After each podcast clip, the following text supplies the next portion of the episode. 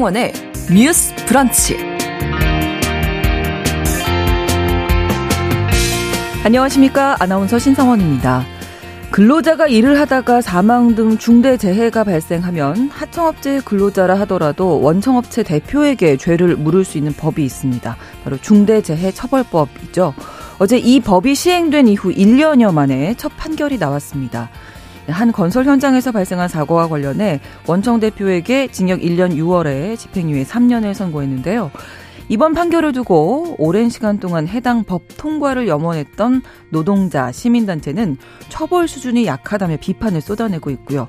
어, 첫 판결인 만큼 향후 관련 재판들에도 영향을 줄 것으로 보이는데 오늘 뉴스픽에서 중대재해처벌법 첫 판결의 의미 조목조목 짚어보도록 하겠습니다.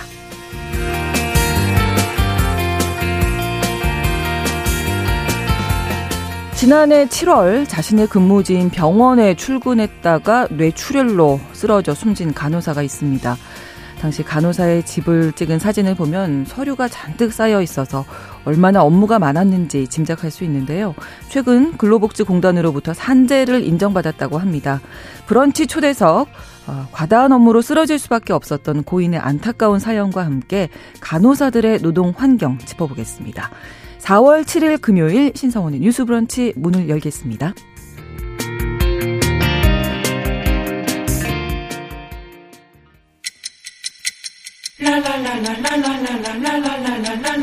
듣고 공감하고 진단합니다.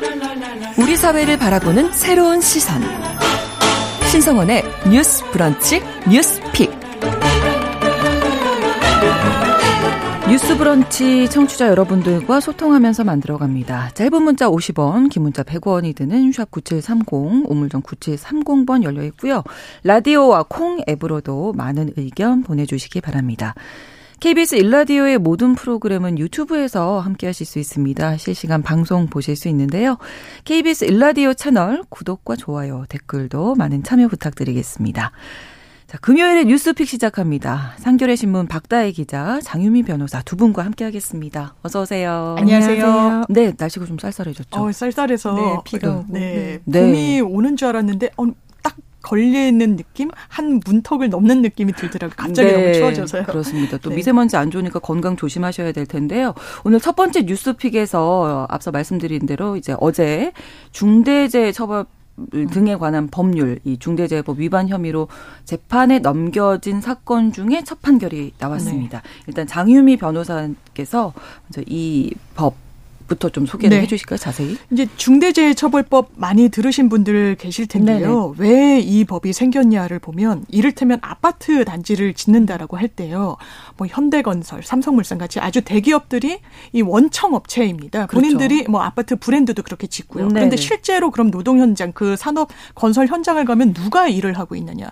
거기 소속된 근로자들이 아닌 거예요. 왜냐하면 건설업계의 이 특성상 하청을 주고 네. 하청업체는 또 재하청을 주고 네. 재하 청업체는 제재 하청을 줍니다. 아. 그럼 제재 하청, 제재 재하청까지 아. 해서 정말 본인들은 이런 대기업의 너무 소속된 건 굉장히 거리가 먼 거죠. 네네. 네. 그런데 실제로 사고가 났다. 그리고 음. 워낙에 위험하다 보니까요. 사망 사고도 좀 비일비재합니다. 음. 최근 조사를 보더라도 이런 산업 현장에서의 사망자가 하루에 뭐 두 명 이상이라고도 아, 하는데 그렇군요.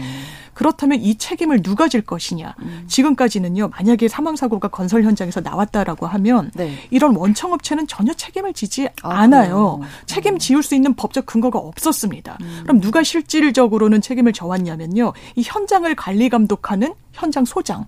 음. 그러니까 이 제재 하청 업체의 대표가 네. 뭐 어떤 처벌을 받는달지 아니면 원청업체 소속이더라도 현장에 나가 있는 이런 실무자만 아, 처벌을 네. 좀 받았던 거예요. 네. 그래서 아니 그러면 실질적으로 지시 감독을 하고 이 지시를 하달되는 체계를 보면 원청업체가 주된 책임인데. 그렇죠. 그리고 이 산업 현장에서 안전 시설을 갖추고 안전 설비 같은 것을 돈을 들여 가지고 음. 마련하고 지시 감독하고 안전 교육도 시키는 건 원청인데 책임 범위에서 벗어나 있는 게 과연 맞느냐란 문제 의식이 있던 거예요. 그래서 중대재해처벌법에서 가장 큰 골자는 네. 이 사업자, 원청업체의 경영 책임자한테까지도 이런 사망 사고가 나면 법적인 형사적인 처벌이 가능하도록 하자라는 게 좀 주요 골자였던 겁니다. 네. 이 법이 생긴 이후에 실제로 원청업체 대표자를 처벌하는 첫 판결이 나왔다는 점에서 의미가 있는 것 같습니다. 네, 정말 뭐 그뭐 음. 뭐 유족도 그렇고 시민 노동단체들이 이 오랫동안 정말 이법 음. 통과를 위해서 노력했던 그런 뉴스도 많이 봤던 기억이 있는데 음. 이번 첫 판결이 어떤 사건이었는지 박다혜 기자가 좀 소개해 주실까요? 어, 네, 이제 간단히 설명을 드리면요. 지난해에 발생한 사건이에요. 그래서 그 노동자 김아무개 씨가 지난해 5월에 경기도의 한 요양병원에서 증축 공사를 하고 있었는데 거기서 네. 이제 철근 조립을 하다가 한 네. 5층 높이에서 추락을 하셨거든요. 아, 네. 근데 이제 이 말씀 아까 말씀해 주신 이 전체 이 공사를 주관하는 원청 업체가 오뉴 파트너스라는 이제 기업이었고 네. 이제 이 노동자분은 이 하청 업체 그 철공 공사를 담당하는 하청 업체의 노동자였는데 네. 말씀하신 대로 이번 판결에서는 이제 온유 파트너스의 대표까지 같이 기소가 돼서 이번에 판결을 음. 받았고요. 어, 이게 왜 이렇게 이분이 기소가 됐냐 이제 보니까 사실 이 현장에서 공사를 할 때 위험 요인 같은 게 있는데 그거를 확인하고 개선하는 절차를 제대로 밟았는지 아니면은 네. 안전보건 관림자 책임자를 두고 그거에 대한 업무 수행 평가 기준을 잘 마련을 해두고 있는지 아니면 이런 산업재해에 대비해가지고 네. 매뉴얼 같은 거를 잘 구비하고 음. 있었는지 이제 이런 거를 이제 의무적으로 해야 하는데 이 기, 대, 표는 이걸 의무적으로 다 하지 않았다라고 판단을 해서 기소가 됐고 네. 앞서 말씀하신 대로 이 오니 파트너스라는 원청 건설사 이 원청 건설사의 대표도 징역 1년 6개월에 집행유예 3년을 선고를 받았습니다. 네, 지금 중대재해법에서는 어떻게 돼 있나요? 그 어, 형량이? 예, 음. 1년 이상 그러니까 사망 사고가 발생하면요. 네네. 1년 이상의 형인데 이게 어 1년 고작 1년이라고 생각하실 수 네, 네, 있는데요. 네. 저희는 이게 상한 규정인지 하한 규정인지 그러니까 10년 이하형보다요. 예. 1년 이상형이 훨씬 무거운 거예요. 아, 왜냐면 최대치 50년까지 가능하거든요. 아, 유기징역 이상이니까. 예, 그러니까 아. 무기징역 바로 전까지 유기징역을 선고할 수 있는 최대치까지 선고할 수 있다 보니까 아. 이게 그래서 음. 아, 위헌적이다라고 이야기하는 측에서는요. 음. 형이 너무 무겁다. 아. 그리고 이게 민사 손해배상을요. 보통 손해배상은 정말 내가 입은 손해를 금전으로 보상해 주는 게 이 민사 법리의 원칙이거든요. 네. 그런데 좀 징벌적 손해배상이라고 해서 음. 다섯 음. 배까지 음. 또 부과를 할 수 있도록 하는 내용이 들어 있어요. 네, 그래서 네. 이 부분이 어, 좀 위헌 소지가 좀 제기가 되고 있는 부분이 있고 아까 말씀드렸다시피 경영 책임자 네. 대단히 모호하다는 거예요. 음. 형사처벌의 아. 대상이 되는데 네. 경영 책임자 그러면 어디까지를 이야기하는 거야? 네. 원청의 대표이사야 아니면 음. 실질적인 경영자야? 그렇죠. 그래서 이 파리 바게트 사건에서도 네. 사실 그러면 원래 이 모 회사의 대표가 책임을 지는 게 맞지 않아라고 하는데 이게 다 계열 분리가 돼 있고 모 회사 자회사로 돼 있다 보니까 정말 처벌을 받아야 된다라고 생각하는 국민들이 생각하는 사람은 음. 또이 법에서 예외가 아. 되는 부분도 있었어요. 차라리 딱 적시를 하는 게 낫겠네요. 그러니까요. 그래서 음. 이 부분에 대해서도 사실 논의가 많이 음. 진행되고 음. 있는데 이게 결과적으로 사망 사고가 발생했다고 처벌하는 법은 아닙니다. 왜 그러냐면요. 음. 기본적으로 산업 현장이 위험해요. 건설 네. 현장 더 그렇습니다. 그렇죠. 사망 사고가 아예 0이 되면 좋겠지만 그걸 현실적으로 기대하기는 어렵습니다. 음. 그래서 형사처벌 대상에 올리는 건 기자님 아까 말씀 주신 대로 평소에 매뉴얼은 잘 갖추고 있었는지 음. 법에서 정한 안전시설은 제대로 마련을 해놨는지 그걸 안 해가지고 사고가 발생하면 음. 거기에 대한 책임을 물리겠다는 것이어서 네. 사실 이 부분을 다시 뒤로 돌리는 거는 음. 사실 앞으로 좀 진전했던 법을 퇴행시키는 그런 우려가 있는 것도 사실인 것 같습니다. 그렇군요. 그러니까 음. 사고 예방 의무를 다해야 그렇습니다. 한다. 그렇지 음. 않을 경우에 네. 대한 징벌인 건데 그러면 재판부 판단이 이제 유죄였잖아요. 재판부 판결 내용은 어떻게 네. 되나요? 네. 일단 재판부 판결과 관련해서 제일 아쉽다라고 지금 이야기가 나오는 부분은요. 네. 형이 너무 가볍다는 건데요. 이 원청업체인 온유 파트너스 대표 네. 물론 기소하고 처벌할 수 있도록 했다. 그리고 그 근거 법률로 중대재해처벌법이 기능했다라는 게 의미가 있긴 하지만 실제로 징역 1년 6월에 집행유예 3년 나왔습니다. 네. 이게 집행유예형도 실형 선고예요. 실형 음. 선고를 좀 유예해 준다는 음. 의미에서 벌금형보다 훨씬 무겁기는 하지만 그렇죠. 이 집행유예형을 받는 사람 입장에서는 사실상 아무런 페널티가 없다고 느낄 수도 있습니다. 그렇죠. 네. 집행유예 이후에 만약에 다른 범죄를 저지르거나 음. 하면은 이 형이 살아난다는 뭐 이런 불이익을 그렇죠. 감내해야 되는 거지만요. 네. 너무 가볍다. 이런 이야기가 나오는 것이고요. 그리고 이 정도 수준이면 종전의 산업안전보건법, 그러니까 네. 중대재해처벌법 이전에도 당연히 처벌할 수 있는 근거법령은 있었어요. 지금도 있는 게 산업안전보건법인데 네. 그렇다면 아예 원청업체 대표를 처벌조차 안 하고 있었느냐 수사기관과 법원이 네. 그렇진 않았던 거예요. 음. 아. 왜냐하면 구의역 사고 많이 기억하실 에, 예, 예, 겁니다. 에, 예. 그때 네. 청년이 원래 2인 1조로 일해야 되는데 혼자 일하고 있었어요. 그렇죠. 컵라면 끼니도 제때 음. 못해서 정말 이제 많은 분들이 가슴 아파하셨는데 그때도 중대재해처벌법으로 미 생기기 이전이었지만 원청업체 서울 메트로 대표를 기소까지 했었습니다. 음. 이게 법원 입장에서는요. 이게 원청을 아무런 책임을 안 지우는 게 맞아 법이 없다고 하더라도 네네. 네. 그래서 실무에서는 책임을 지웠지만 그때 천만 원 벌금형으로 끝났었거든요. 그래서 기대했던 게 어, 산업안전보건법으로도 원청업체를 좀 전부는 아니지만 네. 중한 사고가 났을 땐 처벌을 해왔는데 중대재해처벌법이 생긴 이후에는 더 세게 책임을 지워서 뭔가 네. 경각심을 주겠지 했지만 실제로는 그렇지 않았다는 게 좀 아쉬운 점으로 지적되고 있습니다. 어쨌든 그래도 1호 판결이기 그렇죠. 때문에 의미는 의미 있습니다. 있다고 예. 보는 거고요. 노동계의 손방망이 처벌 뭐 많은 얘기들이 지금 나오고 있는데요. 네. 네. 맞습니다. 변호사님께서 짚어주신 대로 사실 집행유예가 선고가 됐다 음. 보니까 이건 너무 손방망이 아니냐라고 좀 노동계에서는 비판을 많이 하고 있어요. 이게 네. 어, 산업재해가 말씀하신 대로 그 구의역 사고 있었고 태안 화력발전소에서 김용균 군도 있었고요. 네. 얼마 전에 이선호 군도 그러니까 누군가 계속 이제 죽어 나가는 어떤 그런 현실을 봤을 때 이 법원이 산업재해가 굉장히 중대한 문제로 인식이 되고 있다라고 인정을 했음에도 불구하고 집행유예가 나온 거는 좀 유감스러운 음. 지점이 있다. 그리고 말씀하신 대로 사실 산업법도 최근에 형량이 좀 올라갔거든요. 음. 그러니까 좀 그러니까 양형위원회에서 이거를 좀 올리자라고 해서 대법원 양형위원회에서 좀 올라간 면이 있는데 중대재해처벌법을 이렇게 나오면 산업법과 큰 차이가 없는 거. 아니냐. 예. 약간 뭐 이런 아쉬움을 많이 좀 표현하시기도 했고요. 네. 특히 이제 이날 그 재판부의 판결 내용을 보면 네. 그러니까 이 산업 현장에 어떤 관행이 존재했기 때문에 음. 이거를 그 기소된 대표에게만 모든 책임을 묻는 거는 맞지 않다라고 판단한 부분이 있어요. 네. 그래서 재판부 그 말 그 재판부의 말을 보면 이제 피해자를 비롯한 건설 근로자 사이에 만연해 있던 아, 만연해 있던 관행 중에 하나가 이런 안전 난간을 임의적으로 철거하고 근데 네. 이게 일부 그 사고의 원인이 된 것으로 보이기 때문에 이 모든 것을 피고인에게 돌릴 수는 없다. 다소 가혹한 측면이 있다. 이렇게 얘기를 했는데 사실 이 부분이 좀 많이 아쉬운 것 같아요. 음. 왜냐하면 우리가 중대재해처벌법을 만들고 평소에 이제 관리자와 그 원청의 어떤 대표 이사까지 어떤 안전 문제를 신경을 좀 써달라고 이제 얘기를 하는 거는 이렇게 만연해 있는 굉장히 위험한 관행 요소들에 대해서 경각심을 그렇죠. 좀 가지고 그럼 사고를 좀 미리 예방할 수 있도록 하자. 이게 결국 너희들을 처벌할 거야라기보다는 어쨌든 사고를 사고 미리 예방하자. 네, 네 이런 취지로 만들어진 건데 그럼 이 관행을 이제 없애지 못한 거에 대한 책임을 사실 물어야 되는 게 맞는데 네, 법의 네, 취지대로라면 네, 네, 네, 근데 오히려 이 관행 때문에 아 너무 가혹하다 좀 집행유예로 가자 약간 좀 이렇게 된 측면이 있어서 아. 약간 아, 이 법의 취지를 좀 잘못 해석한 거 아니냐 이런 아쉬움을 좀 표하는 음, 음. 그런 입장도 좀 있습니다. 네. 네. 어쨌든 어제 이제 첫 번째 판결이고 지금 음. 중대재해법 위반 혐의로 재판에 넘겨진 사건이 여러 건이 있는 거잖아요. 그 중에 첫 번째 맞습니다. 판결이었고 네. 나머지 사건들 중에서 특히 어, 향후 재판 결과 좀 관심이 모아지는 사건도 어떤 게 있을까요? 네, 그 가장 아마 관심이 쏠리는 게 삼표 산업인 그렇죠. 것 같아요. 네. 삼표 산업이 그 중대재해 처벌법이 시행되고 나서 1호 사건이거든요. 네네. 네. 그래서 아마 기억하시는 분도 계실 텐데 지난해 1월에 아마 그 경기도 양주였나요? 양주의 그 채석장에서 네. 네. 그 노동자 세 분이 토사에 매몰돼 가지고 사망한 음. 사건이 있었고 이게 좀 주목을 받는 이유 중에 하나는 첫 사례이기도 하지만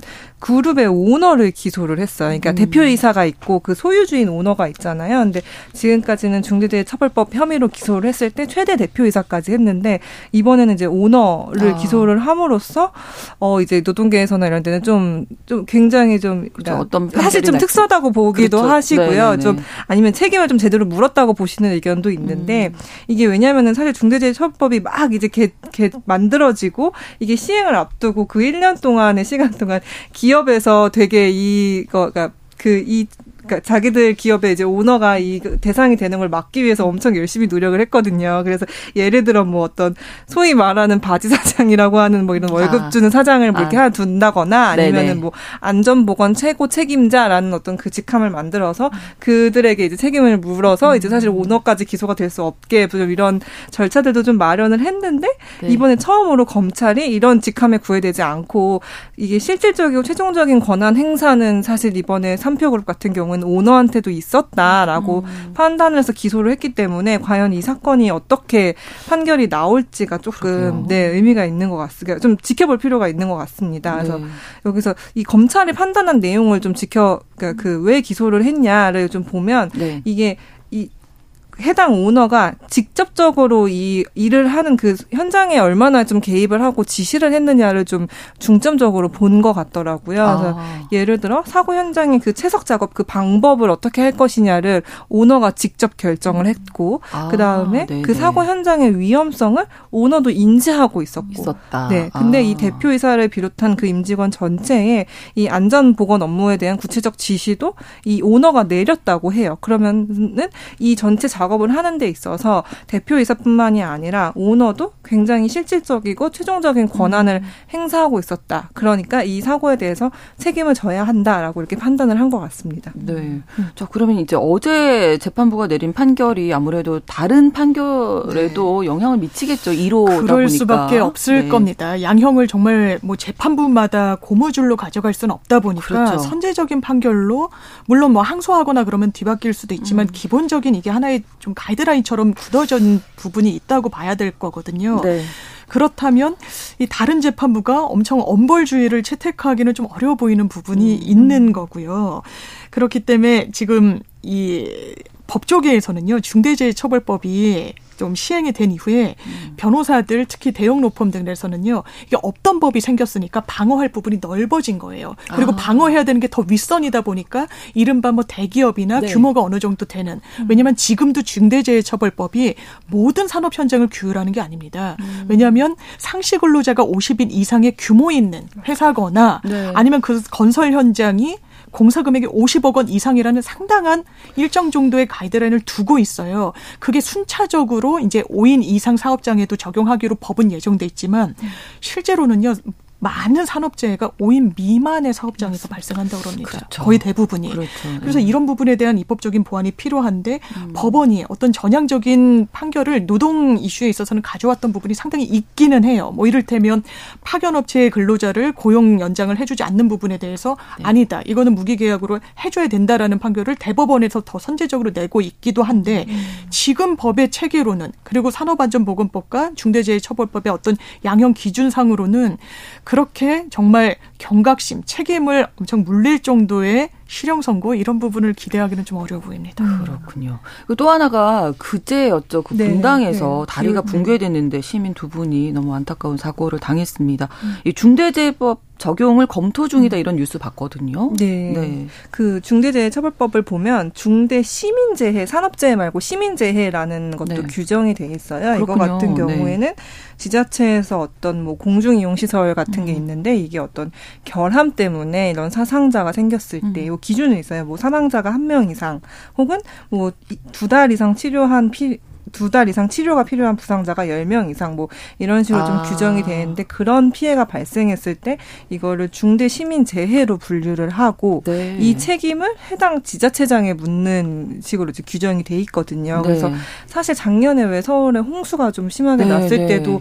이게 좀 적용 가능한 것이냐 약간 좀 이런 논의도 음. 있었긴 했는데 아무튼 이번 사고가 좀 굉장히 불의 사고가 발생을 하면서 네. 지금 현재 신 성남시장인 이제 신상진 시장을 대상으로 이걸 거를 적용할 수 있을 것이냐가 좀 음. 귀추가 주목이 되고 있습니다. 어떻게 될까요? 사실 중대재해처벌법 하면 항상 이제 건설 현장이 좀 도드라지게 소개되기도 그렇죠. 했는데요. 두 음. 축이 있습니다. 지금 짚어주신 대로 중대 시민재해도 처벌을 할 수 있도록 음. 한 거예요. 음. 그러면 이제 뭐 산업 현장에 있는 분들과 무관하게 네. 이를테면 뭐 식중독 김밥 이런 걸로 막 사망하는 음. 그런 네, 사고들도 네, 네, 네. 있었잖아요. 네. 그러면 이런 걸로 규율할 수 있는 겁니다. 왜냐하면 어. 이 법에 따르면 특정 원료로 인해서 사망자가 한 명 이상이 나오더라도 그 처벌할 수 있도록 했거든요. 오. 어. 그런 거에 대한 책임을 지운 건데 그렇다면 다리 위를 건너가던 두 사람 중에 한 분은 바로 네. 사망을 했고요. 한 명은 크게 다쳤다라고 합니다. 30대 분들이신데 이 책임을 어떻게 물릴 것이냐.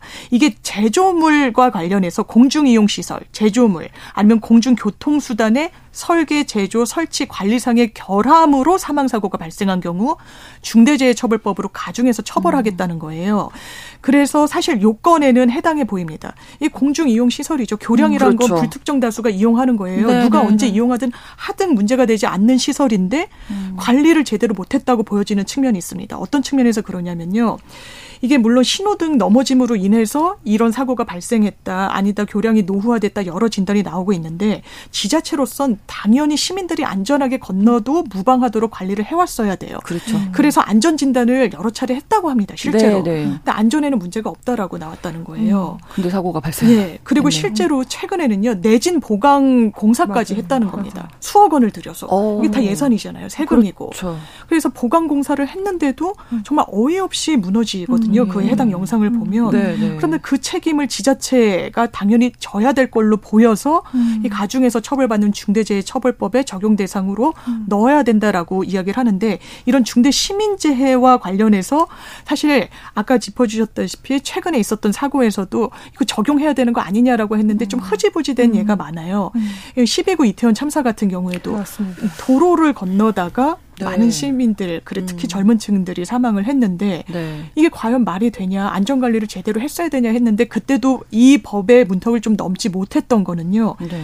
이 공중 이용 시설이라고 도로 볼 수 있지만 이거는 특별히 관리한다는 어떤 대상물로 보긴 좀 어렵다. 도로는. 이를테면 예, 도로는 이를테면 뭐 다리는 네, 건너가다 네, 네. 뭐 넘어지거나 뭐 이럴 때 다칠 수 있다는 게 예견 가능하지만 도로는 아. 좀 성격을 달리한다. 뭐 이를테면 터널은 그럴 수 있겠지만 음. 도로는 좀 아니다. 뭐 이런 법리적인 부분 때문에 예, 논란이 많았습니다. 이번에는 좀 적용을 받을 네. 수 있는 확률이 더 높아지는 거고요. 그 제 생각에는 좀 적용이 가능할 것 같다는 않는 생각이 든 게 오늘 아침에 그 한겨레 신문 기사를 봤는데 네네네. 이 정자규에 대해서 안전 점검을 주기적으로 하긴 했어요. 근데 음. 알고 보니까 이 차도에 대한 안전 점검은 했는데 음. 보행로에 대한 거는 아. 안 했더라고. 이게 아예 그 점검 항목에서 빠져 있었다고 아, 해요. 그러다 보니까 근데 이 그 탄천에 있는 다리들을 보면 이 차도에 받치는 그 기둥은 있는데 보행로를 받치는 기둥은 없이 이렇게 그냥 옆으로 이렇게 나와 있는 아. 형태거든요. 근데 그럼 아. 사실 여기도 계속 됐어야 하는데 그렇죠. 이 여기가 그냥 되지 않고 있다 보니까 이제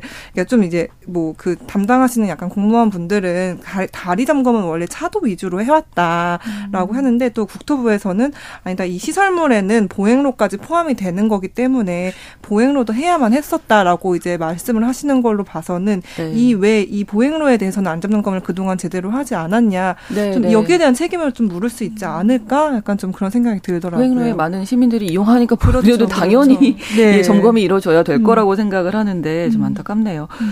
마지막으로 중대재해 처벌법 시행된 지 이제 1년이 막 지났는데 뭐 개정 아까도 말씀을 아, 해주셨지만 네. 개정 얘기가 나오고 있어서 네. 그 부분 좀 짚어주실까요? 네, 그 말씀하신 네. 대로 이게 뭐 경영 책임자를 어디까지 볼 것이냐, 네. 뭐 너무 음. 과도하다 뭐 이런 음. 위헌 얘기가 1년 동안 계속 나왔어가지고 정부가 사실 올해 1월에 뭐 시행 1년을 맞아서 이런 개선하는 테스크포스를 좀 발족을 하고 개선 논의를 착수를 하긴 했어요. 근데 일단은 고용노동부가 올해 6월까지 TF를 운영을 해보고 한번 좀 진단을 해보자. 그래서 네. 네. 개선할 부분이 있으면 개선 방안을 찾아보자라고 했는데 좀 어떻게 나올지는 지켜봐야 될 것 같고요. 이제 다만 이제 뭐 유가족분 사실 이게 유가족이 보통 눈물로 만들어진 법이라고 하잖아요. 그래서 아직 이게 과연 1년 만에 이게 단시간 안에 오래 음. 시행된 것도 아닌데 좀 개선 어떻게 개선 방안이 나올지는 봐야겠지만 좀 그 취지가 좀 흐려지지는 않았으면 하는 그런 좀 바람이 들기도 합니다. 그렇습니다. 음. 0292번으로 오늘 뉴스픽 들어보니까 이 나라가 과연 얼마나 안전한가 음. 생각이 드신다고요. 정말 정부나 지자체가 면밀히 좀 살펴주시기 바랍니다 하셨고요. CK님 어쨌든 모두의 노동 환경이 원청이든 하청이든 모두에게 음. 안전해야 한다는 걸 잊지 않았으면 좋겠습니다. 2471번으로는 여전히 좀 손방망이 처벌받다고 해주셨어요. 뭐 음. 같은 생각이고요. 안전에 좀 더 모두가 책임질 수 있어야 한다고 봅니다. 이런 의견 주셨습니다. 그리고 김윤철님 패널분들 진정성이 느껴져서 집중하게 됩니다. 네, 좋은 세상으로 가는 길은 깊은 관심 또 세심한 제도는 필수 같네요. 또 이런 말씀 남겨주셔서 또 힘이 납니다. 뉴스 브런치 1부 마치고 2부에서 뉴스픽 바로 이어갑니다. 11시 30분부터 일부 지역에서 해당 지역 방송 보내드리겠습니다.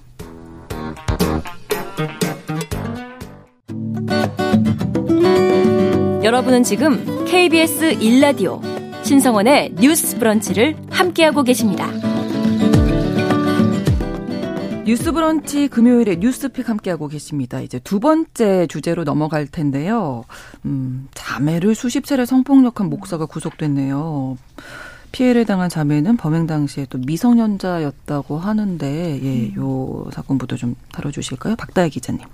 어, 네, 이게 참 또 안타까운 음, 사실이 음, 밝혀졌는데 혹시 네. 그 넷플릭스의 나는 저 봤습니다. 다 보셨나요? 저는 네. 사실 좀 보기 힘들어서 다 못 보겠더라고요. 그렇죠. 근데 네. 사실 종교계에서 음. 좀 이런 일들이 주기적으로 계속 사실 발생을 하는 것 같아요. 근데 이번 사건은 경기도 화성에 있는 약간 좀 조그만 교회였다고 음. 하고요. 이제 40대 목사가 말씀하신 대로 미성년 자매를 좀 수십 차례 성범죄를 좀 저질렀다고 해요. 그래서 2019년부터 지난해 여름까지 거의 한 30여 차례 이제 뭐 아. 성폭행, 성추행이 있었다고 하고 네. 당시 그 B 씨 그 피해자 자매 자매가 모두 이제 고등학생이었던 아. 그런 사건이고요. 그래서 이 자매가 이제 지난해 7월에 목사를 이제 고소했고 음. 경찰이 한 8달 동안 수사 수사를 한 다음에 이제 구속했다고 합니다. 네. 네.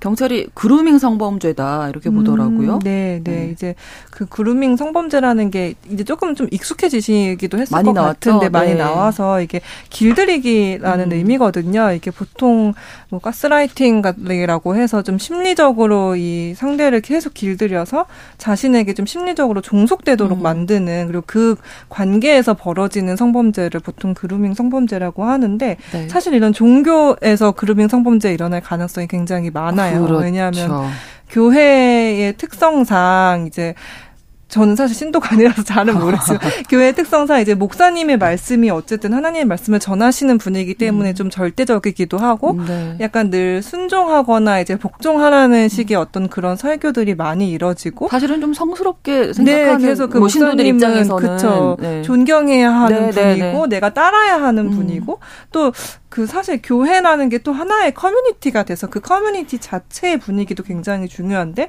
네. 그 분위기 자체가 목사님을 계속 따르고 하는 분위기라면 그렇죠. 목사님이 뭐 어떤 어떠한 지시를 했을 때 그거를 따르는 게 내가 신도로서는 네. 굉장히 당연한 이게 되게 내가 잘못했다고 사실 음. 판단하기가 어려운 문제가 있기 때문에 그래서 사실 그루밍 성범죄의 특성은 내가 처음에 범행 피해자가 됐을 때 네. 이게 범죄라고 사실 생각을 못하는 아, 경우가 많거든요. 내가 거죠. 예, 내가 피해를 받았다고 생각하지 않고 음. 어 그냥 목사님이 이런 거를 요구를 음. 하시네.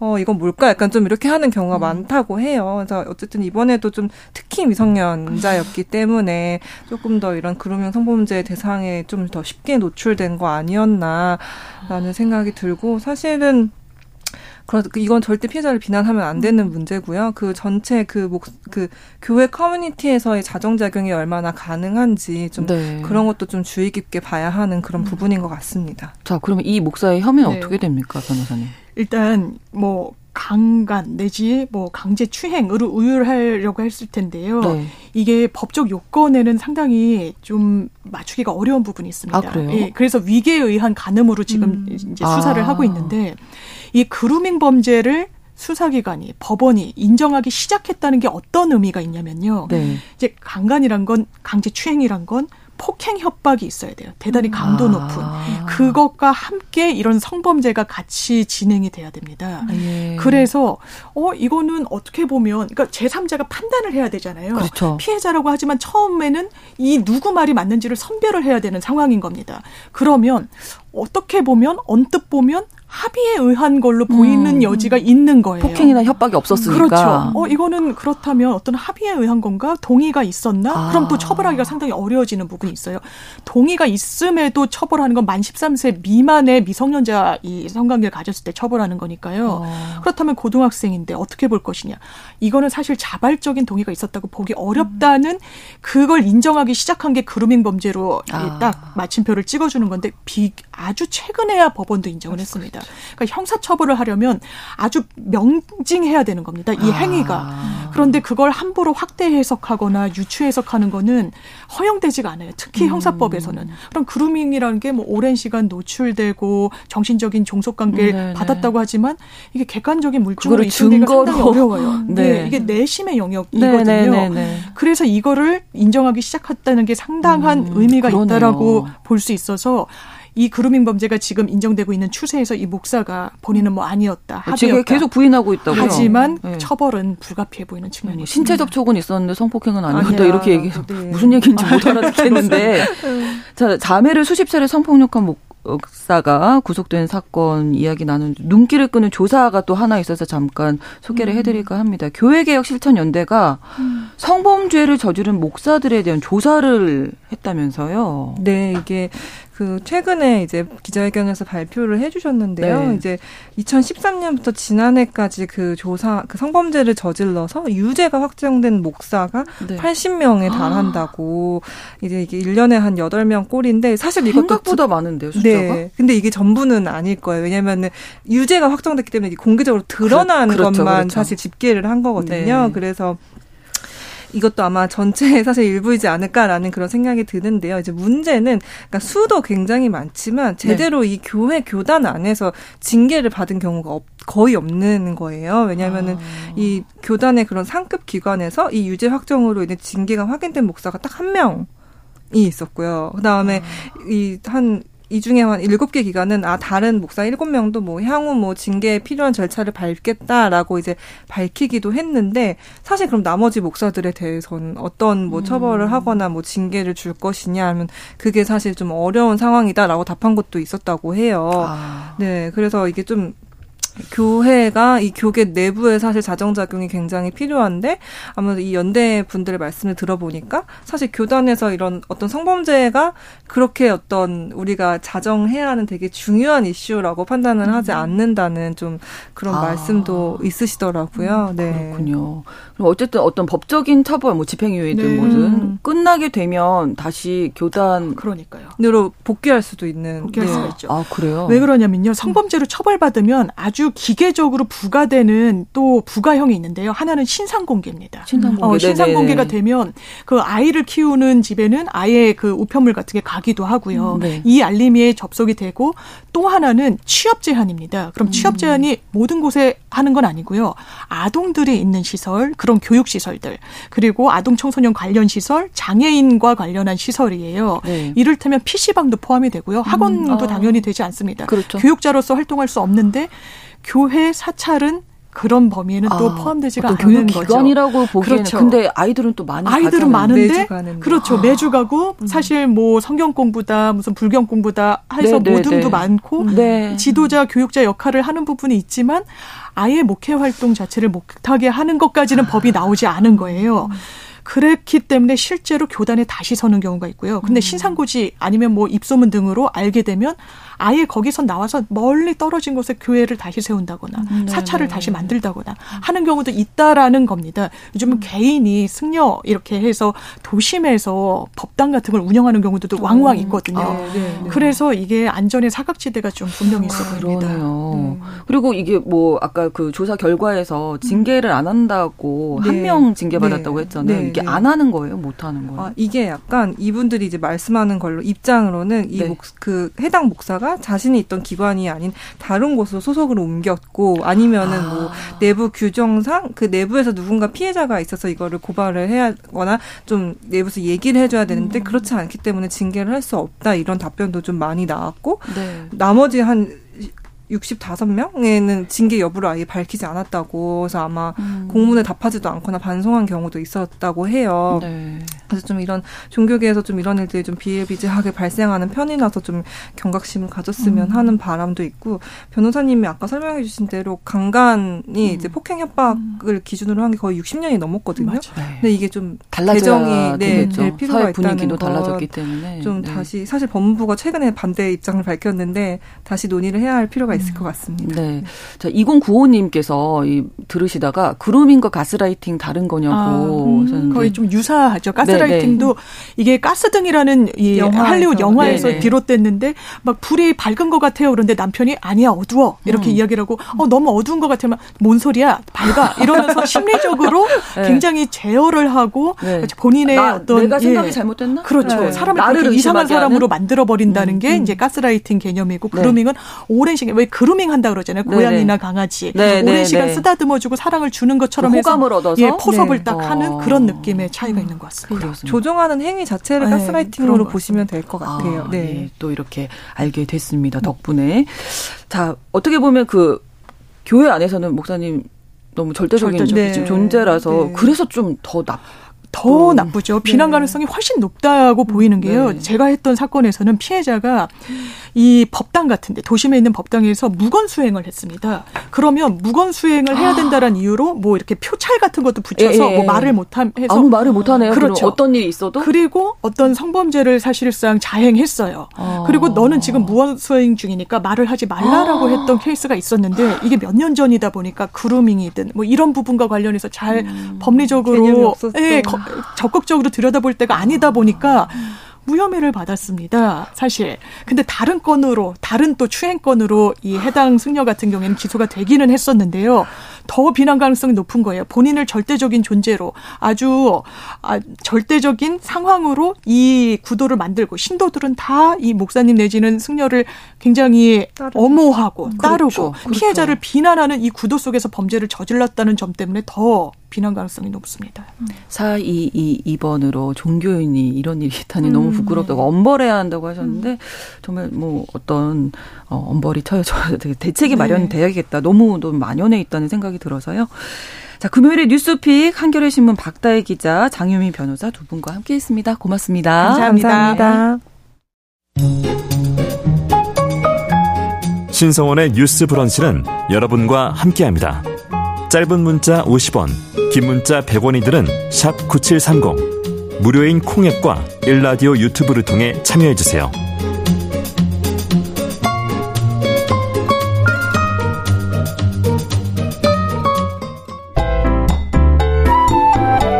오늘의 인물을 만나봅니다.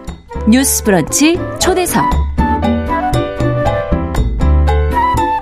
지난해 7월 자신의 근무지인 병원에 출근했다가 뇌출혈로 쓰러져 숨진 간호사가 있었습니다. 당시 이 간호사의 집을 찍은 사진을 보니까 서류가 잔뜩 쌓여 있어서 노트북과 함께 놓여져 있었는데요. 최근 근로복지공단으로부터 산재를 인정받았죠. 그래서 오늘 브런치 초대석에서는 해당 사건과 함께 이 간호사들의 노동 환경 짚어보겠습니다. 보건의료노조 이선아 정책부장 나오셨습니다. 안녕하세요. 안녕하세요. 네, 감사합니다. 많이 바쁘실 텐데. 예, 네. 간호사신 네, 거죠? 간호사입니다. 네. 자, 먼저 고인은 서울 아산병원에서 일하던 간호사였는데 산재로 인정을 받았어요. 이게 고인이 몇 년차 간호사였던 거죠? 아, 아산병원 간호사님은 13년 차였고요. 아, 네네네. 저, 랑 같은 연차 아, 간호사시더라고요. 아, 그 너무 젊어 보이셔갖고. 네. 네. 아, 그러셨군요. 그러면 그때가 가장 좀 숙련된 10년 이상 이제 하신 거니까 가장 바쁘실 때인가요? 네, 그 이제 아산병원 간호사님 같은 경우에는 네. 이제 보통 그 병원 한 부서에 이제 부서를 담당하는 이제 수간호사가 계시고요. 아, 그 수간호사 바로 밑에를 이제 책임 간호사라고 책임 보통 간호사. 해요. 그래서 이제 수간호사들은 그 한 부서에서 행정적인 업무를 보통 담당을 하고요. 네. 이 책임 간호사님 같은 경우에는 이제 행정적인 업무 외에 이제 네. 실무적인 일을 같이 하는 아. 역할들을 아. 보통 한다고 보시면 될 것 같아요. 그래서 네. 일이 굉장히 제일 많은 시기죠. 그러네요. 네네. 이선아 정책부장님도 지금 바쁘실 텐데. 네, 저도 13년 차 국립중앙의료원에서 근무하고 있는 간호사입니다. 네, 그러니까 행정적인 업무도 하시고, 네, 환자들도 네 맞아요. 보시고, 네네. 허, 그러면 두 가지 일을 하시는 거나 그렇죠. 마찬가지신 그렇죠. 거네요. 고인이 병원에서 쓰러진 거잖아요. 근데 유족분들 말에 따르면 당시 국가에서 하는 의료기관 평가를 앞두고 있었고 그래서 업무가 많았다 이런 얘기를 하는데 이게 어떤 평가 인 건가요? 어, 의료기관 인증 평가라는 거는 조금 쉽게 얘기를 하자면 네. 의료기관, 즉 병원이 네. 의료기관 인증원한테 저희 병원을, 우리 병원을 좀 평가해 주세요예요. 그래서 네. 어떤 거를 평가하느냐면 보통 환자의 안전 문제라든지 아. 의료의 질 향상. 그래서 우리 병원은 이런 것들을 굉장히 잘하고, 잘하고 있으니 아, 이런 예, 예. 부분을 평가해 주세요라고 음. 하는 게 의료기관 인증이라고 보시면 될 것 같습니다. 네. 근데 그런 업무를 할 때 책임 간호사분들이 하실 일이 많으신가 봐요. 서류 작업.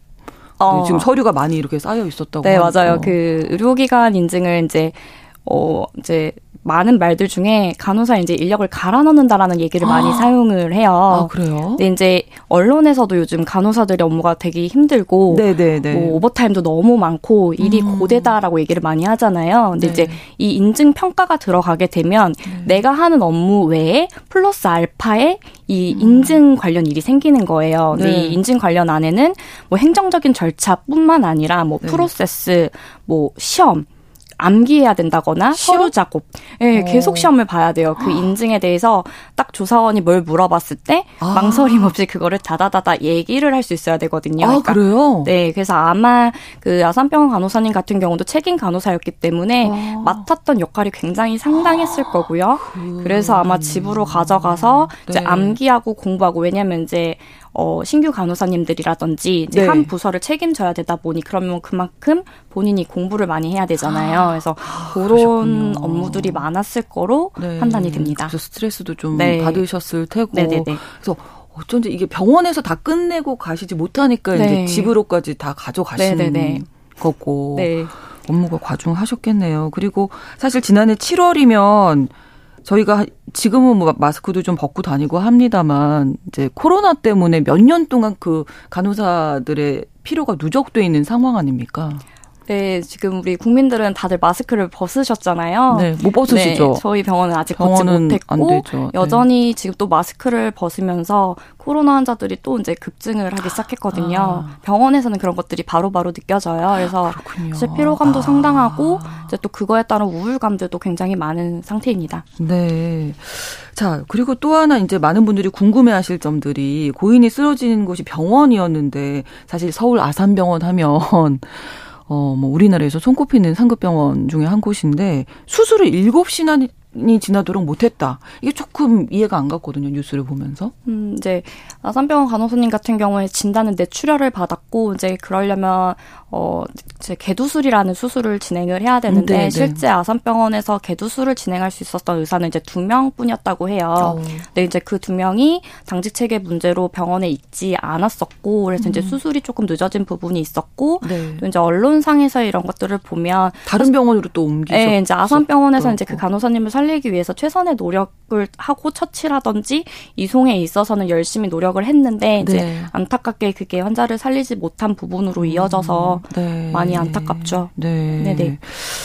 아, 그렇군요. 그, 그렇지만 어쨌든 최근에 이제 산재로 인정을 받았는데 산재로 인정을 받을 수 있었던 이유는 어떤 건가요? 어, 이제 아산병원 간호사님이 발병, 뇌출혈이 발병하기 전 약 12주간의 근무 패턴을 봤었을 때, 네. 어, 본인의 원래 근무 시간보다 오버타임이 상당했었던 부분들도 있었고요. 네. 또 교대 근무를 했었다라는 점, 그리고 근무. 책임 간호사로서 그 의료 평가 인증을 준비하면서 느꼈을 그 정신적인 스트레스라든지, 네. 뭐 요런 것들, 부담감, 이런 것들이 모두 인정이 되어서 산재로 인정된 걸로 알고 있습니다. 네 네. 어, 유수천 님께서 아산병원조차도 신경외과 의사가 부족해서 골든타임을 넘겼다는 게 충격적이라고 말씀해 주셨는데, 그 당시에 이제 의사분들이 학회 가셔서 네, 뭐 학회도 뭐 있었고 그런, 얘기. 그런 문제들이 음. 아무래도 이게 저희 우리나라가 이제 필수 의료 같은 것들이 부족하다는 얘기들이 많이, 많이 하잖아요. 네, 네, 의사 수도 그만큼 또 부족하다고 하고 네. 그런 부분들. 과에 따라서 또 네. 이제 집중이 되기도 하고 네, 네, 의사의 네네네. 선택이 가윤아님께서 어, 간호사님도 노고가 많으십니다. 이렇게 응원을 해주셨어요. 김은희님 간호학과 다니는 우리 딸을 둔 엄마로서 간호사 처우에 대해서 이야기해 주셔서 감사합니다 하시면서 간호사 처우를 정부에서도 신경 써주셨으면 합니다. 하셨습니다. 8625번으로 큰딸이 간호사입니다. 12년 정도 되는데 비슷한 아, 네. 연배시겠네요. 네. 아이가 한 명 있어요. 매일매일 늦게 퇴근하다 보니까 할아버지 할머니가 아이를 돌보고 있는데 또 지방이다 보니 휴무도 거의 없습니다. 병원에서 간호사 모집을 한다고 해도 지원하는 사람이 없다고 하네요. 이런 현실이니까 또 업무가 더 가중되시겠군요. 네. 예. 지금 간호사 분들이 가장 힘든 점은 어떤 겁니까? 어, 굉장히 많은 부분들이 있는데 네. 일단은 간호사가 3교대 근무를 돌잖아요. 3교대. 일단 네. 3교대라는 것 자체가 생체 리듬이 굉장히 흐트러지기 때문에 그렇죠. 업무에 집중을 하기가 쉽지가 않아요. 근데 이제 이 교대 근무가 조금 규칙적이고 예측을 할 수 있다라고 하면 좀 나을 텐데 네. 사실 그만큼 간호사의 수가 충분하지가 않기 때문에 아. 이런 경우들이 많아요. 출근을 했는데 네. 환자 수가 많아서 오늘 연가 받으라고 집으로 가라고 하는 경우들도 있고요. 어. 어, 쉬는 날인데도 간호사가 부족해서 갑자기 출근하라고 한다거나 아. 이런 일들이 실제로 있어요. 아, 그래요? 네. 원래 3교대는 그럼 어떻게 되는 거예요? 네, 오늘 만약에 정상 출근을 했다. 정상 출근을 뭐 이제 그러면 보통 8시간 근무를 하게 되겠죠? day 그렇죠. evening night에서 네, 8시간 아. 근무를 하고 하는데 이제 보통 간호사들이 8시간 근무를 하긴 힘들어요. 오버타임이 앞뒤로 보통 1시간씩 다 붙거든요. 그러니까 음. 실제 거의 근무는 10시간 정도를 10시간 한다고 정도. 보시면 될것 네. 같고요. 그래서 이런 3교대 부분도 굉장히 힘들고 네. 어, 그리고 다들 한 번쯤은 입원 해 보셨잖아요. 뭐, 개인적인 얘기입니다만, 제가 저희 딸이 최근에 일주일 입원했었는데, 그때 느꼈어요. 좀 약간 간호사분들이 너무 고생하시는구나. 네, 그 간호사들이 환자들한테 가장 하기 싫지만 가장 음. 많이 하는 말이 잠시만요. 아, 기다려 주세요. 아, 예, 예. 네, 예, 요런 류의 어. 말을 많이 할 수밖에 없어요. 근데 네. 그런 게 왜 그러냐면 간호사 한 명당 맡은 환자 수들이 너무 많습니다. 음. 거의 뭐 한 듀티에 15명, 정말 15명이요? 많으면 20명까지도 보고요. 근데 서울은 그나마 조금 나은데 네. 지방으로 가면 정말 간호사가 더 없기 때문에 저 뭐 30명까지 본다라는 얘기를 들었어요. 와. 근데 이제 음. 간호사가 사실은 환자 한 명마다 모든 것들을 다 머리부터 발끝까지 파악을 해야 네. 올바른 간호라든지 돌봄이 그렇죠. 나온다고 하거든요. 그렇죠. 근데 사실 그렇게 하기에는 너무 힘든 상황인 거예요. 그래서 이런 것들만 조금만 돼도 음. 일을 하는 게 좋을 텐데 그래서 사실 간호사들은 근무하면서 근무 시간에 밥을 거의 먹지를 못해요. 밥을 아. 먹으면 또 그만큼 일이 생기거든요. 아. 그래서 밥도 잘 먹지 못하고 화장실도 못 간다 그런 아. 얘기가 고래서 이렇게 나오게 되는 것 같아요. 아, 그렇군요. 그러면 가장 지금 필요한 거는 간호사 수 충원하는 것. 저 인력수를 충원을 하면서 내가 맞는 환자들이 정해져야 된다는 거죠, 수가. 아, 네네. 좀 환자 수가 좀 줄어야 될것 네. 같고, 네. 고된 노동 환경 때문에 실제로 산재로 이어지는 사례들도 있겠죠. 네. 어, 작년 이제 제가 조금 찾아봤는데 네. 작년 9월 그 통계에 의하면 그 코로나 19로 3년 동안 네. 산재를 받은 사람들 중에 거의 36%가 보건 의료 인력이라고 해요. 음. 그거 따져 보면 3명 중에 1명이 이제 보건 의료 인이라는 소리인데 네. 사실 저는 이것보다도 코로나19 감염 그 시기에서 일을 하면서 발생된 산재가 훨씬 더 많을 거라고 생각을 해요. 왜냐면 네. 미처 신고를 하지 못했다거나 그렇죠. 하는 방법을 몰랐거나 근데 저 같은 경우도 네. 코로나 병동에서 이제 근무를 했었는데 네. 어 제가 그때 더 말랐었었어요. 지금도 많이 마르셨는데. 네, 네, 그때는 거의 한 45, 6kg 정도 이제 나갈 때였는데. 네, 뭐잘 못 드시고 뭐 계속 일하셔야 네, 되니까. 근데 이제 그때는 환자를 저희가 한 1인당 20명씩 봤었거든요. 보호복 입고. 근데 이제 근데 그 보호복도 막 덥고 땀나고 힘들죠. 네, 네. 근데 이제 그때 환자분 중에 한 분이 이제 반신불수였었어요. 근데 이제 어. 그분 같은 경우는 기저귀를 다 갈아드려야 되거든요. 근데 제가 혼자 100kg가 어. 넘는 사람을 갈아야 되는 상황들이 계속 발생이 돼요. 어. 그러니까 하다 보니까 이제 어깨를 되게 심하게 다쳤어요. 근데, 네.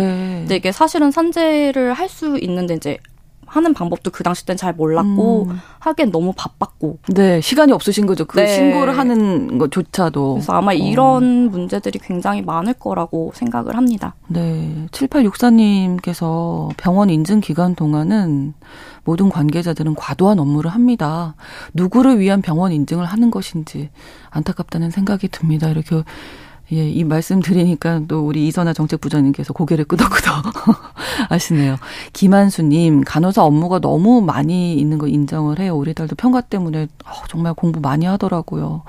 간호사 가족분들이 많이들 좀, 예, 의견 보내주고 계십니다. 박지수님께서도 우리 딸도 수간호사인데 걸핏하면 일거리 들고 와서 계속 일하고 퇴근은 늘 늦게 하고 오죽하면 그 병원은 너 아니면 안 돌아가냐? 이렇게 물어보셨대요.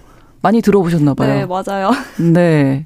저희 부모님도 그런 얘기를 많이 하셨어요. 어. 너 아니면 안 되냐고. 그러니까 많은 간호사분들이 댁에서 이런 말씀 많이 들으시고 그만큼 과중한 업무에 지금 노출이 돼 있다는 건데 그러면 어떤 변화가 있어야 하는지 정책적인 부분에서 우리가 환경적으로 좀 바꿔야 할 부분도 좀 짚어 주실까요?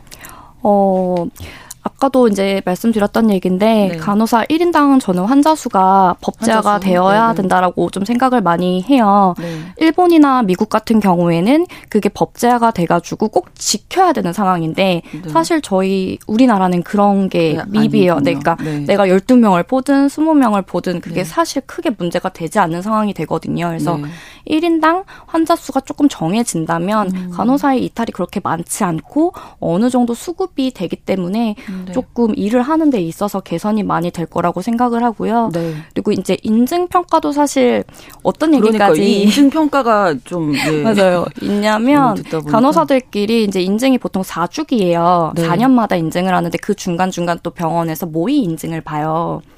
네. 모의고사처럼. 네. 근데 아. 이제 인증을 그렇게 준비를 하다 보면 보통 인증 시점부터 3개월에서 6개월 정도 인력을 갈아 넣는다는 얘기를 하거든요. 그러니까 아. 그렇게 준비를 6개월 전부터 하게 돼요.